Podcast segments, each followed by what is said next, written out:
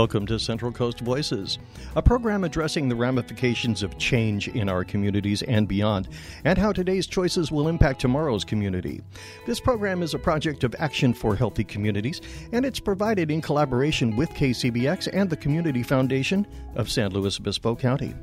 Today, our host, Mario Espinoza Kulick, and his guests will discuss the many experiences, culture, and history of Palestinians on the Central Coast. We invite you to listen, learn, and participate in our conversation today, Thursday, between 1 and 2. And you can call in and be part of the discussion too at 805 781 3875, or you can email your questions to voices at kcbx.org. So now let's join Mario and his guests. Over to you, Mario. Welcome to February, folks. My name is Mario Espinoza Kulick, and you're listening to Central Coast Voices on KCBX.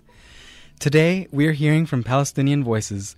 We'll touch upon the historical and political roots of conflict in the region, warfare, and occupation, and how this impacts the daily lives of people on the Central Coast, along with the resilience and determination that mark the Palestinian people's struggles for justice and sovereignty.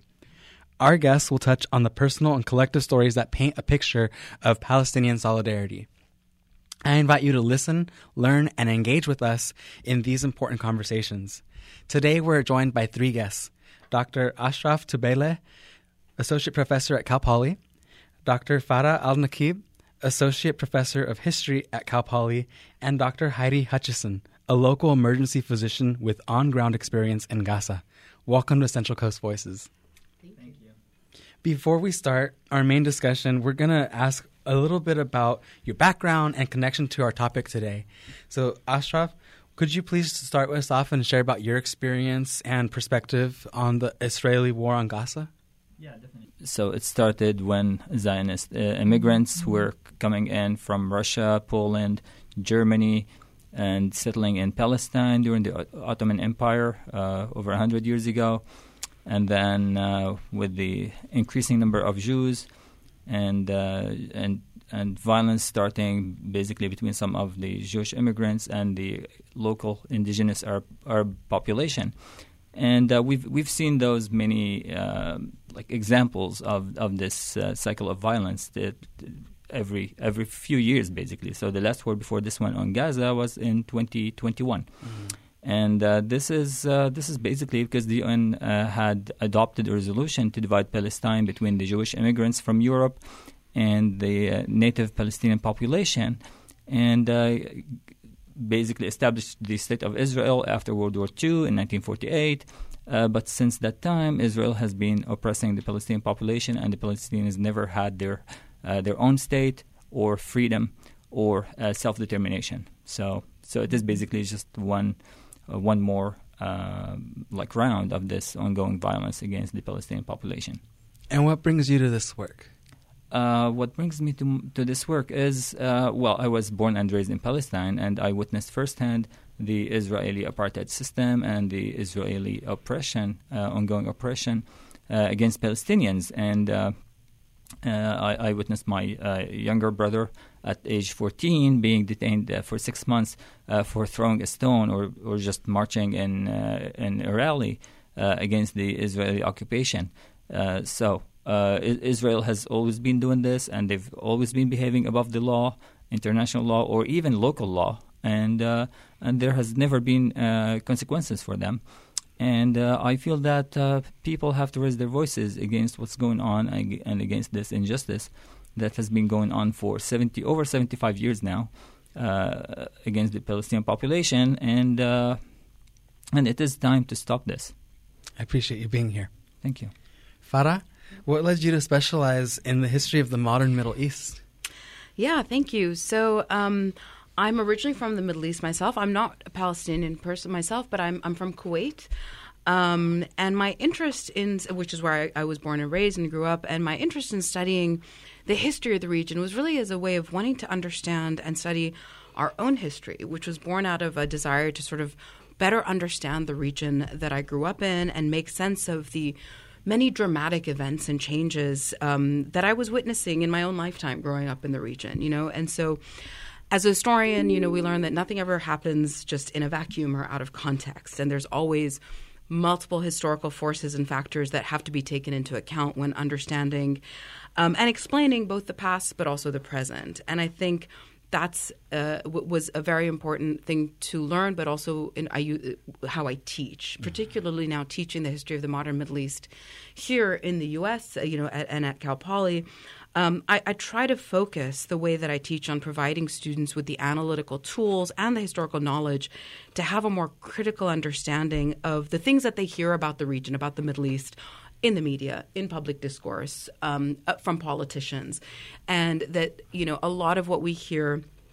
Um, you know, this I think now more than ever, this historical perspective is really important, especially to counter a lot of misinformation or myths or misconceptions um, that people have about the Middle East in general, but then also in particular about Palestine and the Palestine Palestine Israeli conflict, as it's often referred to as, in particular. Um, and I think that's what brought me and draws me to this work. And particularly at a time like now, I see the importance of that historical perspective. But also, I think understanding that past as a way to be able to envision alternative futures, I think is also really important. Yeah, appreciate that.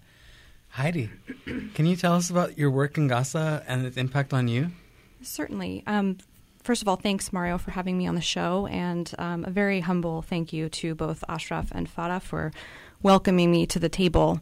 You know, um, Arab voices and Palestinian voices in particular are the ones that I think we should strive to listen to as much as possible in this moment, and I'm neither. But I'm hopeful that my story may help support and lift up their voices. Um, so, for some context, I grew up here on the Central Coast, and um, I'm now a local emergency physician. I'm board certified in pre hospital and disaster medicine, and I've had the opportunity to work um, internationally quite a bit, uh, most recently in Gaza. Being a white American, I grew up with really very little understanding of the regional history or political landscape beyond the sort of typical narrative put forth by American media and politicians. And prior to the past few months, I'd, I'd, argue that Palestinian existence was essentially absent from the majority of people's consciousness. And that was true for me, certainly, for most of my life. But thankfully, that changed for me over the years as I met and worked with a more diverse body of humanity and as I gained more exposure to world issues. In 2022, I thankfully had the opportunity to work with an organization um, contracting with the WHO to teach a mass casualty management course uh, to nurses and physicians at five different hospitals in Gaza. We interacted online for several weeks for part of the course, and then I was um, traveled there in person for part of the course as well. And when I went there, I already knew something of the apartheid system in place in the West Bank, and I already knew about the blockade and some of the history of Gaza.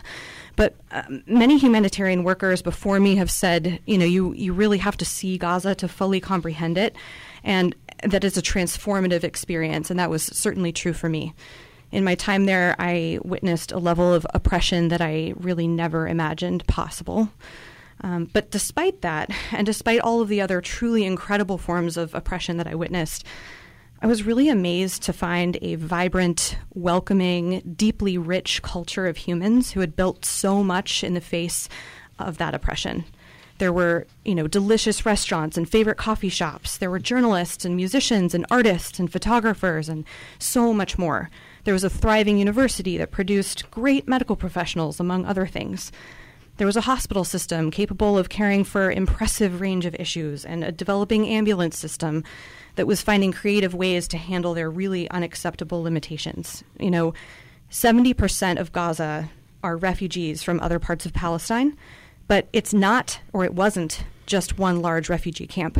It was a really beautiful home to more than 2 million people, full of hopes and dreams extending far beyond the border walls. For example, one of my friends whose dream it was to have a career translating Disney movies into Arabic, who desperately wanted to one day visit Disneyland.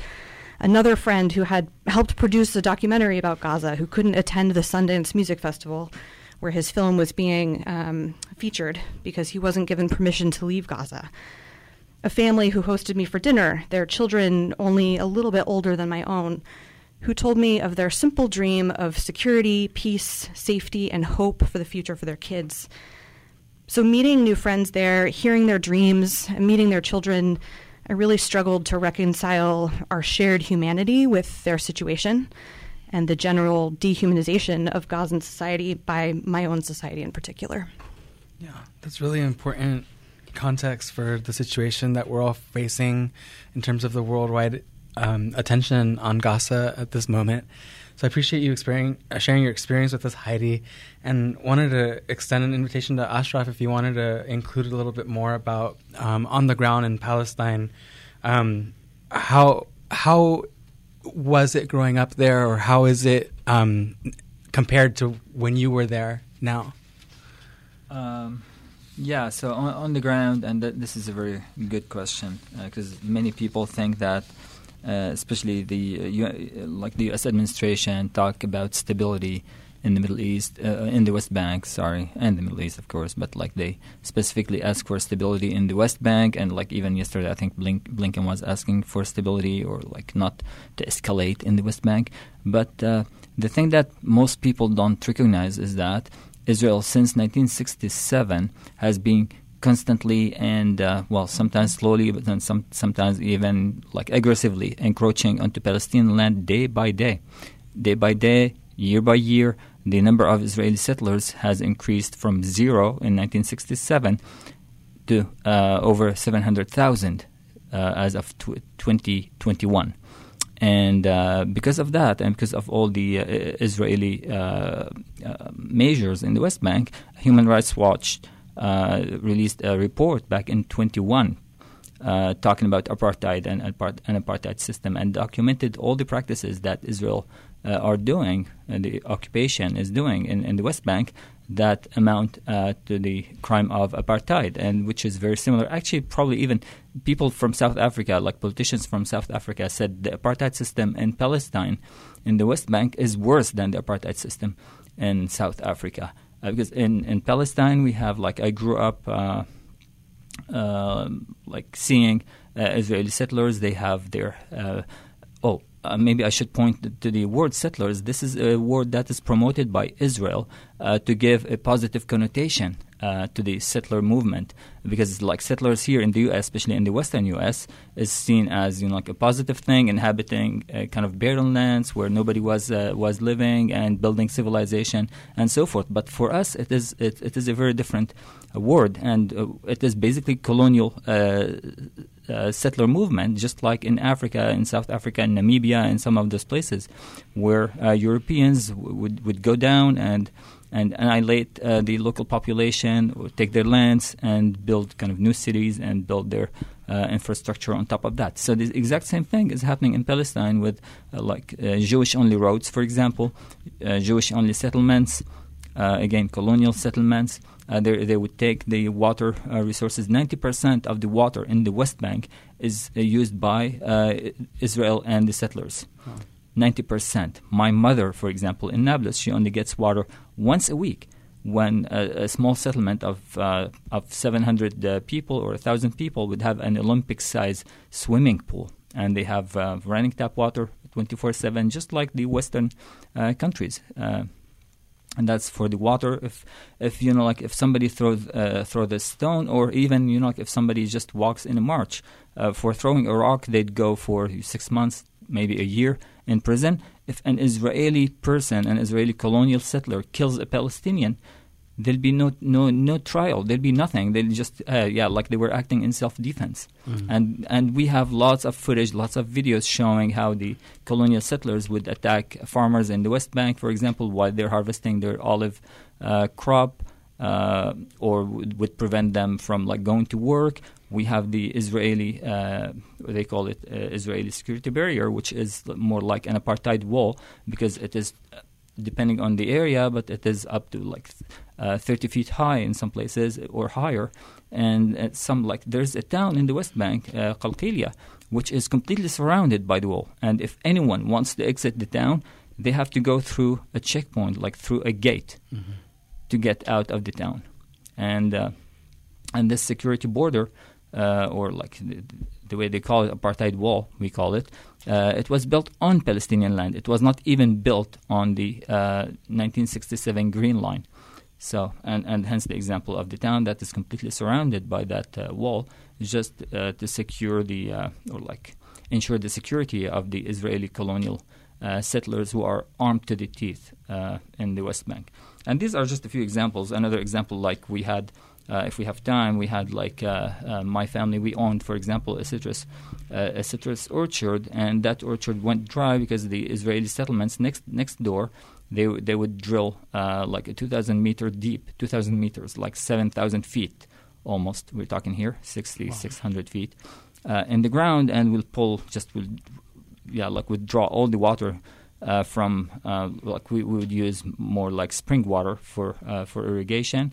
They'll just uh, like make that the, all these springs run dry and we ran out, out, of water. So we had to uproot the trees, and this is kind of a typical uh, typical thing for them uh, to do to make sh- to make people pe- to make sure that people are not really earning a living, so that they can just yeah pack up and go, yeah. leave leave the country and and go somewhere. Those are very important issues to be aware of, and I appreciate you sharing about those. I'm looking forward to our conversation, and I will uh, reintroduce who I am to everyone. My name is Mario Espinoza Kulick, with you for Central Coast Voices on KCBX, your Central Coast listener supported radio station. As we continue on Central Coast Voices, our guests today are Dr. Ashraf Tubeileh, Associate Professor at Cal Poly, Dr. Farah Al Nakib, Associate Professor of History at Cal Poly, and Dr. Heidi Hutchison, a local emergency physician with on ground experience in Gaza. We have been getting to know them a little bit better and hearing about their work and learning more about the context of the Palestinian um, uh, people's experience in Gaza and the conflict between Palestine and Israel. We invite and welcome our listeners to bring your questions or comments about today's topic to our guests. To do that, call 805 781 3875 or you can email your questions to voices at kcbx.org. In this next section, I want us to focus on some of the details about the conflict between Israel and the Palestinian people, both in historical context and how that brought us to where we are today. I'm including in some questions that were first posed to me by my students at Cuesta College in San Luis Obispo, taking ethnic studies for educators, and also students from the California Men's Colony taking Introduction to Social Justice and Ethnic Studies. And um, the first question comes from my students is what truly sparked the conflict between Israel and Palestine? Ashraf, I think you might have touched on this a little bit. If you want to elaborate more, um, and Farah, I know you also have some things that you'd like to share about that as well. Um, so, uh, I guess they're talking about like the historical perspective, not just like this very last uh, kind yes. of war that is uh, elapsed. Uh, yeah. So as as I mentioned before, uh, basically we had the Jewish immigration from Europe uh, into Palestine as as one way to uh, like um, to make it up for the uh, Holocaust and for the loss of lives that happened uh, to the Jews in, in during World War II and before that, and uh, also for anti-Semitism that was thriving and and vibrant in, in, in Europe. So they they tried, hey, yeah, let's create this kind of uh, secure state maybe for for the Jews to make it up for them. Uh, and they, well, they they picked Palestine, although they had other options. And I'm sure uh, uh Farah has a lot more information on this, uh, and she could probably give more, uh, yeah, like a better insight than me here, given yeah, like she's more equipped with the history. but so they that Jewish immigration started to change the demographics in Palestine, and uh, the UN stepped in after, like, basically the the British were encouraging the Jewish immigration uh, all the years between 19, uh, 1919 or 1918 when they took uh, Palestine over from the Ottomans, all the way to 1948 when they stopped their mandate. They call it kind of mandate. Uh, and and they also issued the Balfour Declaration in 1917, which which was the the main thing that uh, uh, encouraged uh, Zionists uh, to immigrate uh, to Palestine because of the British friendly t- t- policy towards that. And so with that, the Jewish immigration started to change the demographics on the ground, like from five percent, etc., up to yeah, like 20% and and so forth. And then uh, the UN uh, stepped in with uh, the UN partition plan for Palestine in 1947, which gave uh, according to the plan, 1947, uh, from 1947, it gave uh, 54% to the Jews and 46% to the Palestinians, although the Palestinians owned the whole land before, and although their numbers were higher than the Jews at the time. And they gave even the best land to the Jews and gave the barren, kind of hilly uh, areas uh, to the Palestinians, and this is just according to the plan. But that plan never materialized because Israel just took over the whole area in 1967 and uh, started kicking out Palestinians. Well, starting from 1948 and before, and um, so that that legitimacy that was given to the state of Israel by the UN and by the UN resolution, which was more like Eurocentric. The UN at the time is not the UN that we know today. It was more like most of it, uh, I don't know how many uh, countries there were in there at the time in 1947, maybe like 40 countries or so, but like 30 of those were European countries. And, and it was the Europeans who basically sealed the fate of Palestine and decided what they wanted to decide. And uh, based on that, uh, the State of Israel was created, and the Jewish uh, like basically they kind of uh, the Zionists uh, etc. took over the entire land and they started kicking out Palestinians uh, slowly but surely. Could I jump in with one other point that I think is I appreciate the um, what you said that these are questions your students ask mm-hmm. and you know as a as a professor of history too i think there's a very prevailing misconception here in the US in particular and the west in general that this is a conflict between like Arabs and Muslims on the one hand and Jewish people on the other that has been going on for thousands of years um, and therefore can't really be resolved, right? That this has always been. But as Ashraf was alluding to, you know, this is actually, this started to go to the question like when did this spark begin? In late 19th century Europe, right, with the, as Ashraf mentioned, the rise of Zionist, which was an ethno nationalist ideology that aimed to create a state for the Jewish people, particularly European Jews who were escaping persecution and discrimination in Europe. And so, for instance, the founder of modern Zionism, uh, the, who's known as the father of modern Zionism, Theodor Herzl, believed that Jewish colonization of Palestine was necessary. And colonization was the term that he and other Zionist leaders used. They were very explicit about the fact that this was about colonizing land. As Ashraf mentioned, for instance, Argentina was also viewed as an option for uh, potentially creating a Jewish state. Ultimately, they settled on Palestine.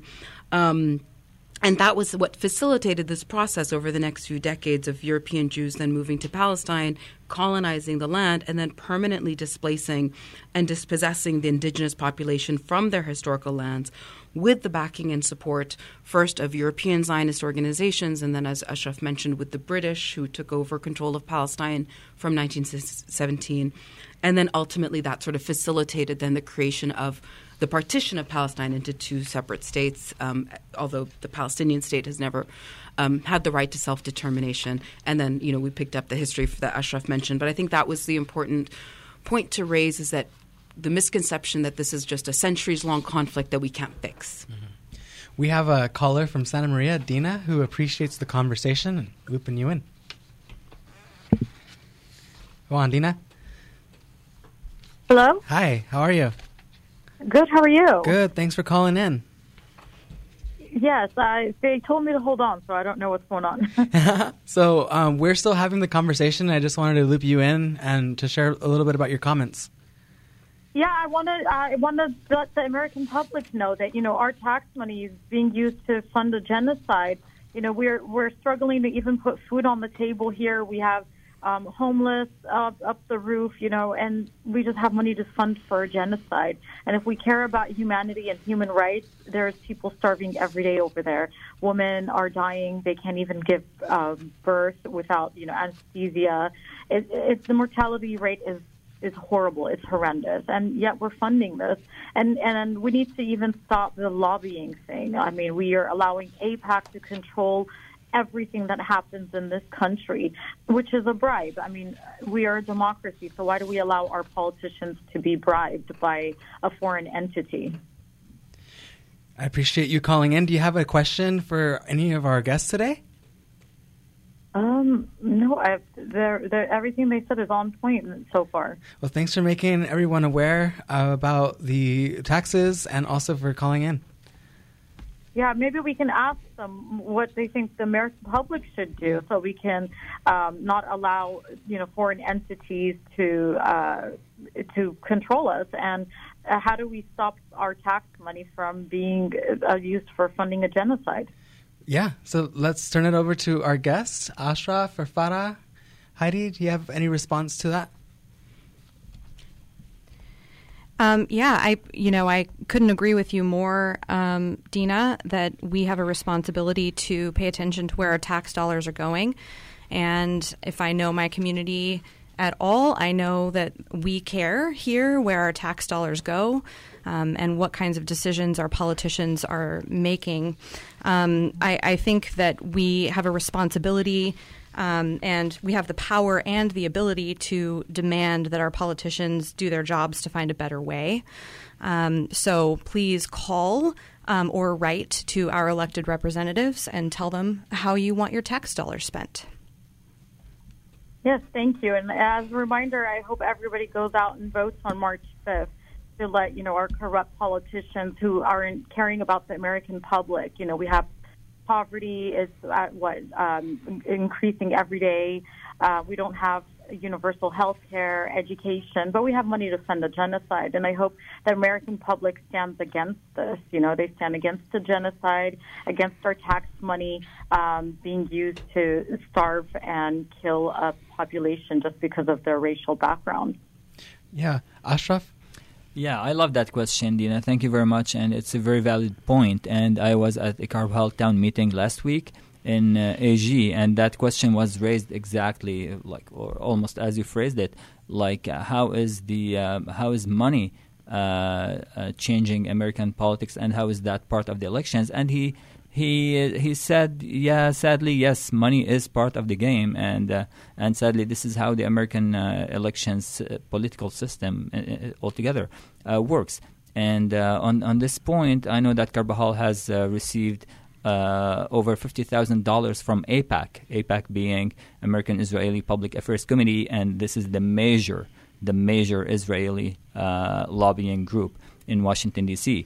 And uh, another way of doing this is uh, okay, like we have we have other other candidates. Like uh, I know Elena Pasquarella is running against Carbajal uh, because Carbajal is one of those uh, um, uh, politicians who refused to sign on a ceasefire demand in in Gaza. We have, as of last week, there were 65 members of Congress, well, senators and representatives, who have signed. Uh, like uh, like asking for uh, a ceasefire in Gaza, like a ceasefire of the war on Gaza, basically, because it's a one-sided war more or less. And uh, was not one of them. And Carbajal has has always been just repeating the Israeli propaganda and uh, using the Israeli lies as as a way to to justify the war and the genocide that is going on. Thank you, Dina, for raising those questions and sparking more dialogue within our conversation today. Thank you. Thank you for allowing me to uh, voice my concerns. I appreciate it. We're going to take a short break to hear from our team, and we'll be right back on Central Coast Voices.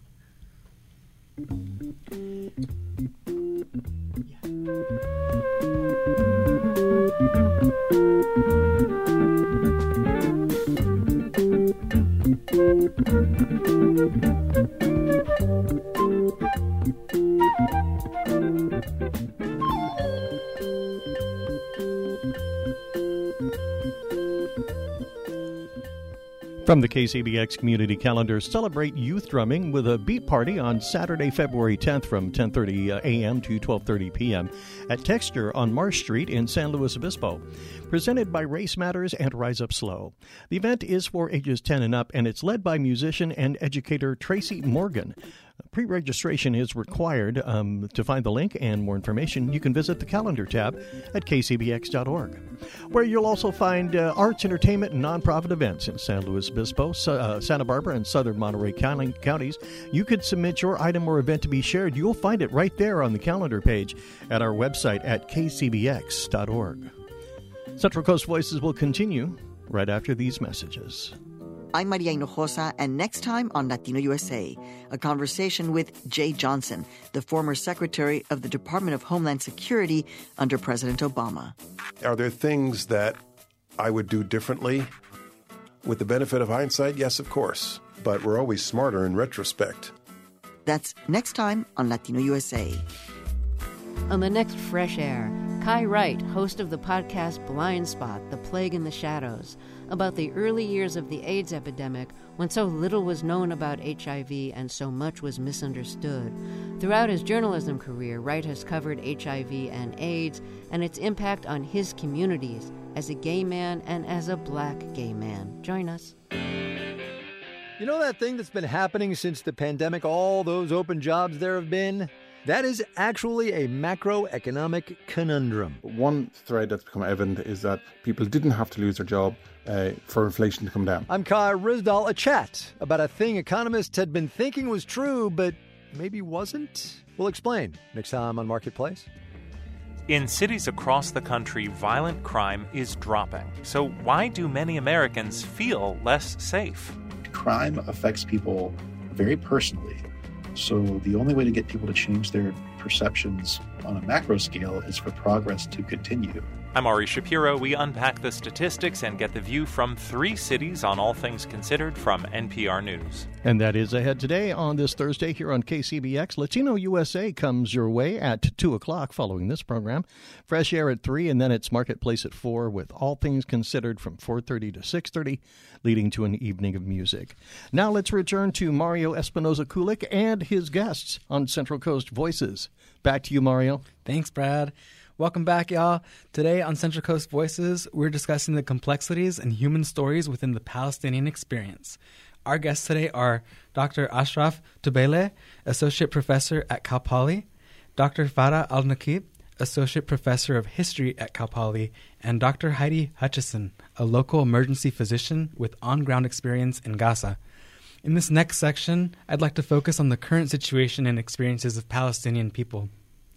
Heidi, from your experience as an emergency physician, can you describe the humanitarian and medical situation in Gaza um, and a little bit about what was described um, and what is uh, currently uh, the genocide that we're witnessing? Yeah, certainly. Um, I think it's really important to understand the humanitarian situation leading up to these past few months uh, first. Um, I discussed earlier how Gazans have, you know, had found a beautiful way to thrive and to build so much in the face of oppression. But I think understanding the level of oppression that existed prior to October is uh, really important. So, you know, Gaza is often referred to as the world's largest open air prison. And there were a lot of things that I saw that helped me understand that. I saw one of the most densely populated cities on Earth with more than 2 million people whose population is unable to leave without express permission from the Israeli military or f- from Egypt. Um, they they do not control their own airspace, don't have a right to an airport, and do not uh, control their own coastline. There are Israeli surveillance drones flying overhead 24 uh, 7. You can hear them loudly and constantly. Um, Israel uh, largely ultimately controls the water supply and the electricity supply in Gaza, um, and they uh, control who may um, may uh, enter and uh, and leave Gaza. Um, and the ability to leave Gaza, um, if you are Gazan, is is actually quite rare. Um, uh, you know, as I mentioned before, Gazans and the international aid community had done a remarkable job at building an impressive functioning medical system. But despite the very passionate and capable professionals um, developing their medical system there, um, the blockade, especially the flow of goods, had an ever present suffocating effect, uh, preventing it from developing beyond a certain ceiling.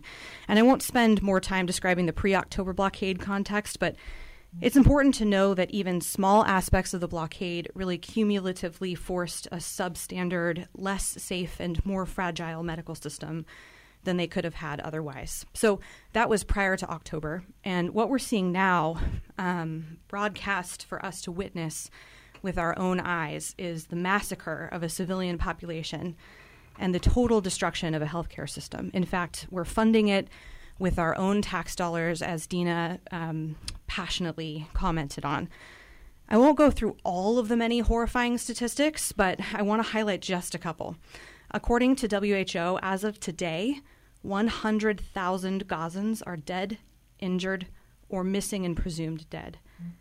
More than 27,000 people have been confirmed dead. A child is killed about every 15 minutes. That's one in every 100 children dead since October 7th. And that doesn't even begin to touch on the number of wounded, sick, displaced, or starving. There's been a total collapse of the healthcare system, and in fact, a well documented, undeniable targeting of healthcare facilities. Mm-hmm. People can't call an ambulance. Burns, wounds, and traumatic amputations are being cared for without anesthetic, without clean water, and without antibiotics. Surgeries are being performed on the ground outside or in tents without any anesthesia. These aren't isolated stories and they're they're they're not hyperbole. They're happening to thousands of people. And beyond all of that every aspect of this the withholding of water food electricity and fuel each has a ripple effect creating a tidal wave of destruction from a medical point of view ICU patients have died because there's no way to power the ventilators. Premature infants have died because their incubators couldn't be powered. We're starting to see the more insidious repercussions of disasters on this scale, like the spread of infectious diseases, and we will undoubtedly learn of the high numbers of deaths from those. And this is all not to mention the mental health trauma that will be its own crisis for many decades to come. I'm devastated to know that my colleagues there are suffering a, mor- a moral injury beyond my comprehension because of the completely impossible conditions that they're trying to work in. And I'll share one last thought about that. Um, I really want to highlight that what's happening right now is an ever expanding man made humanitarian catastrophe, truly unlike anything seen in recent history. From a medical perspective, this is catastrophic on far more levels than my mass casualty management teaching could ever possibly reach. So much has been lost. And we as a culture might be numb to hearing about the sort of plight of suffering uh, suffering populations across the world but this is uniquely man-made uniquely of unprecedented scale and importantly it's uniquely preventable. We have a caller on the line Allie from Nipomo hi Allie hi hi what's your question yeah, I wanted to ask about um, the difference between anti Zionism and anti Semitism, and how pro Palestine actions are often equated as being anti Semitic. Yeah, that sounds like a great question for our guests. Farah, do you want to start us off? Sure. Yeah, that's a really, really important question, Allie, and I'm glad you're you're asking that because the two terms often get conflated, or the two concepts get conflated, and and a lot of that often happens by um, you know as as a way of shutting down any critical discussion about um, you know Israel and Israel's actions in Palestine, not just now but historically. So, you know, we have to remember that Zionism is a political ideology that, as I mentioned earlier, sort of emerged in the late 19th century under very particular historical circumstances, right? We can uh, relate the rise of Zionism to rising anti Semitism in Europe and so on, where Zionism was a nationalist ideology, just like other nationalist movements. But in this case, the idea was, you know, creating a state um, an ethno national state, meaning a state for the Jewish people where the Jewish people would be in a majority. Um, you know, Judaism is a religion, and, and, and that existed well before the advent of Zionism. Um, you also have many um, Zionists who are not Jewish, and many Jewish people who are anti Zionist. So the conflation of the two terms has been used, as you mentioned, in particular to shut down any sort of pro Palestine speech and action um, as a way to also uh, prevent people from doing so, from speaking up or taking action. The charge of anti Semitism is abhorrent. Anti Semitism itself is abhorrent, right? And, and uh, uh, you know, most you know the, the idea of, as as is Islamophobia and all other forms of racism, and you know to to then charge people who are speaking out against uh, for for Palestinian rights and the right to self determination and Palestinian existence with anti-Semitism is also very abhorrent. Um, and so I think that's also a very important point, and it is part of the discussions that we're having, especially at college campuses right now and across the country. So I do appreciate you asking that question. It also elides the fact that there were historically and continue to exist Jewish Palestinian Palestinian people of Jewish descent. Um, and that predated the arrival of European settlers in the 19th century, too. And so I think, you know, we need to stop thinking of Palestinian and Jewish histories as competing and mutually exclusive entities because for most of the history of this region, that wasn't the case. It only started to become so with the advent again of Zionism, where the goal became creating a separate ethno nationalist Jewish state, which would require then the cleansing of this territory of Palestinians, as well as all trace of the history of the people who lived in this region. We're seeing that right now, too. I mean, Heidi just you know very vividly described the genocide taking place, and alongside with that, the process of ethnic cleansing also includes not only the displacement of people from the land but the destruction of historical sites, museums, libraries, ancient archives, mosques, churches, all have been destroyed in the last four months. And that's part of that process of, you know, erasing the history that has existed in this region. And part of that history has also entailed centuries of the peaceful coexistence of Muslims, Arabs, and Jews. So I think it's important, uh, uh, Muslims, Christians, and Jews as well, I, I meant to say. So I think it's an important thing that we need to untangle and disentangle these two terms. So I do appreciate you asking that question. Anything else, Allie? Yeah, I suppose as a follow up, if that's okay, um, given you know this history that shows that these terms really are not synonymous, why do you think this has become such a common discourse in the U.S. right now? Um, because I know there's people concerned about what's happening in Gaza, but they're concerned to speak out because Mm-hmm. they don't want to offend, you know, their their Jewish friends, their Jewish community. So I'm wondering if you can speak about why this is a discourse that's taken hold. I, I kind of I think you just kind of answered your own question, right? It, it prevents people from speaking out. And one one thing I want to say, um, in the last four months, you know, the the strong allyship that we have seen from the Jewish from Jewish Americans and the Jewish American community, who you know groups like Jewish Voice for Peace, if not now, and others who have you know our Jewish brothers and sisters who have been standing so strongly and really taking enormous risks, including as you mentioned, being excluded from their own communities and so on to speak out against what they're seeing. Um, and so, but as you said, it does take, it comes with risk. And I think a lot of that is intended to uh, obfuscate the situation and also shut down critical discourse. Um, as you said, people don't want to be identified, again, in such an abhorrent way. Um, but that's sort of the, the reality that exists. Ashraf, Heidi, anything to add?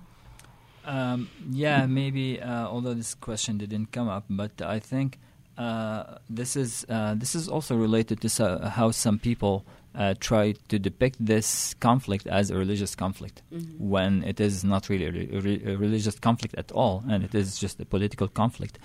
Um, so we have seen how uh, how Jews were treated in uh, in Moorish Spain, for example, under under the Muslim rule, and and they and, and this is the, in their own word uh, words that uh, they have they had their golden age basically as Jewish uh, people under the Muslim rule, and the same thing, you know, like even in the Umayyad and Abbasid uh, states in early Islam, and uh, even in today's like modern kind of uh, world, like in Egypt, uh, Iraq, Morocco, Tunisia, uh, Jews have been uh, occupying kind of top positions, ministers and advisors, like to the Supremes, etc., in all those places. So it is not really, you know, a Jewish versus Muslim conflict. And as as Farah said, we have lots of Jewish friends. Uh, she mentioned a few groups. There, there are so many different groups out there. Neturei Karta, Independent Jews, Jewish Voices, in all those places in Europe, in the U.S., uh, in Canada, everywhere we have anti-Zionist Jews, and uh, those are against Israeli policies. So, being anti-Israeli and anti-Zionist policies or anti occupation polic- policies in in Palestine does not really mean that we are against Jews. I appreciate that. Ali, uh, thank you for your question and chiming in today. Yeah, thank you.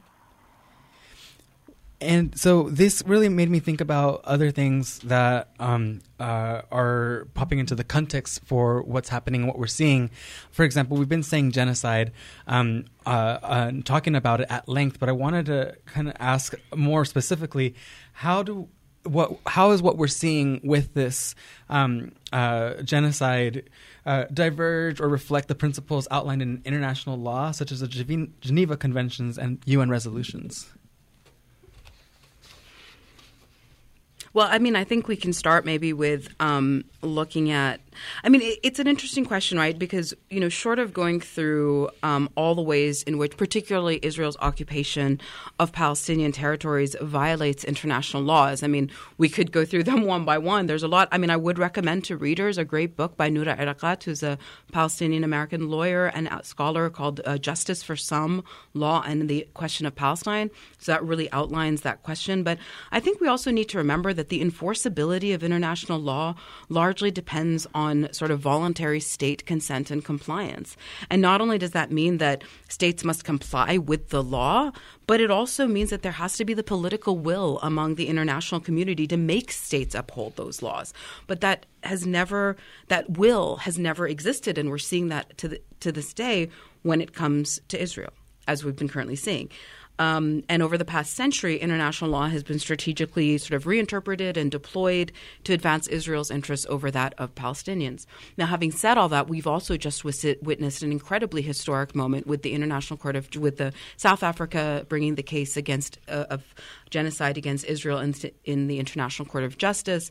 The ICJ ruling that came out last Friday um, which, as the first step, which did find that South Africa's case of that Israel was committing genocide plausible, which is the definition of how they would define that first step, and are now investigating.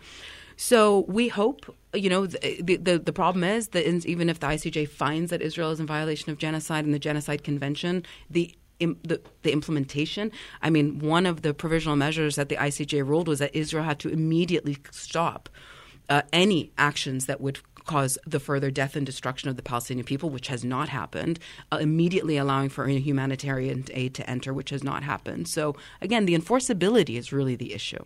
Yeah. And related to that, we um, are thinking about. Uh, the responsibility who whose shoulders does that fall on and we have a caller on line two seabass with a question related to that welcome seabass hi Hi. Um, would you like to ask your question? Yes, I would. But what's interesting is they just kind of answered kind of part of the question that I had. Uh, my question is who altogether do we hold responsible for the genocide in Gaza? And I think what they kind of answered part of the question is what of, of the crimes being committed, who is should be held responsible and I don't know if they know any specifics in terms of what international laws, Geneva Conven- Conventions, and United Nations resolutions are in violation right now. Yeah, Ashraf, want to start us off?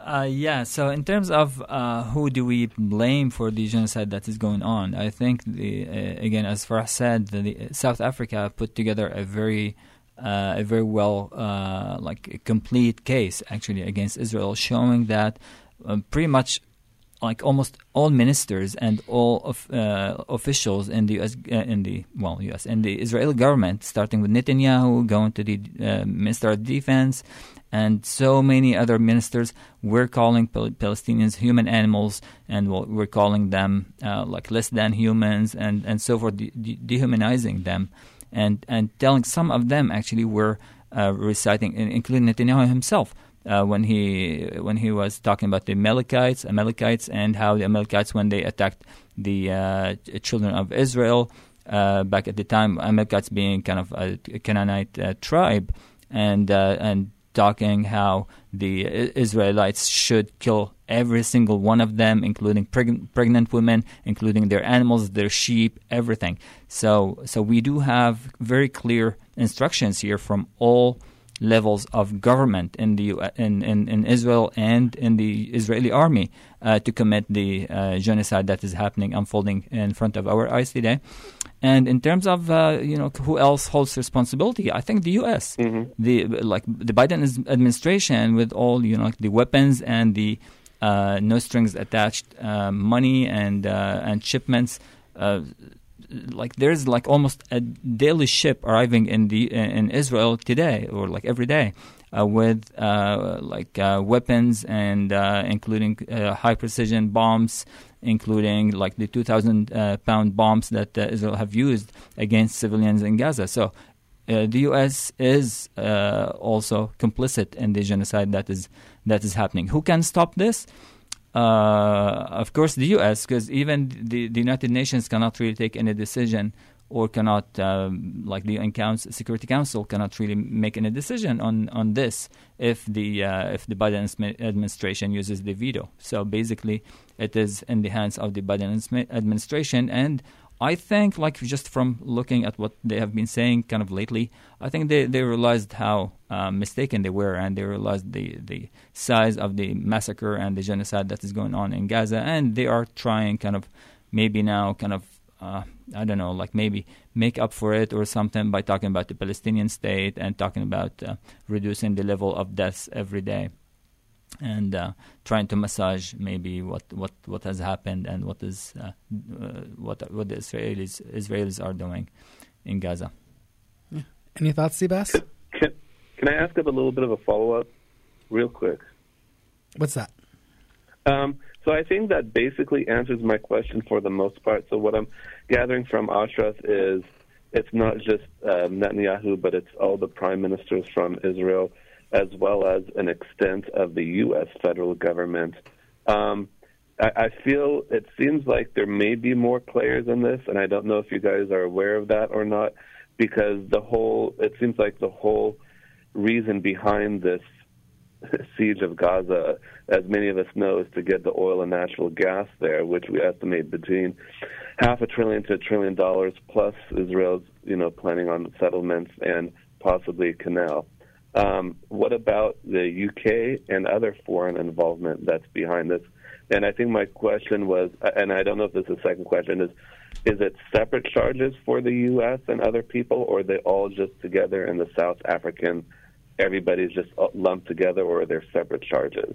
And that's too much, that's fine. Just answer my initial question. Well, uh, the case, the South Africa case is particularly uh, on Israel. Um. So that's, I mean, that's the, the short answer, I guess, to that. Is it's particularly looking at Israel now. Whether South Africa or any other states will bring charges to other countries for assisting, because there's also other aspects of the Genocide Convention that also include um, uh, you know, aiding and assisting and, and, enabling genocide. There was just a case that just um, in in a federal court in Oakland, you may have heard, many Palestinian human rights organizations and the Center for Constitutional Rights brought a case against the Biden administration um, that was just. Um, um, uh, what do you?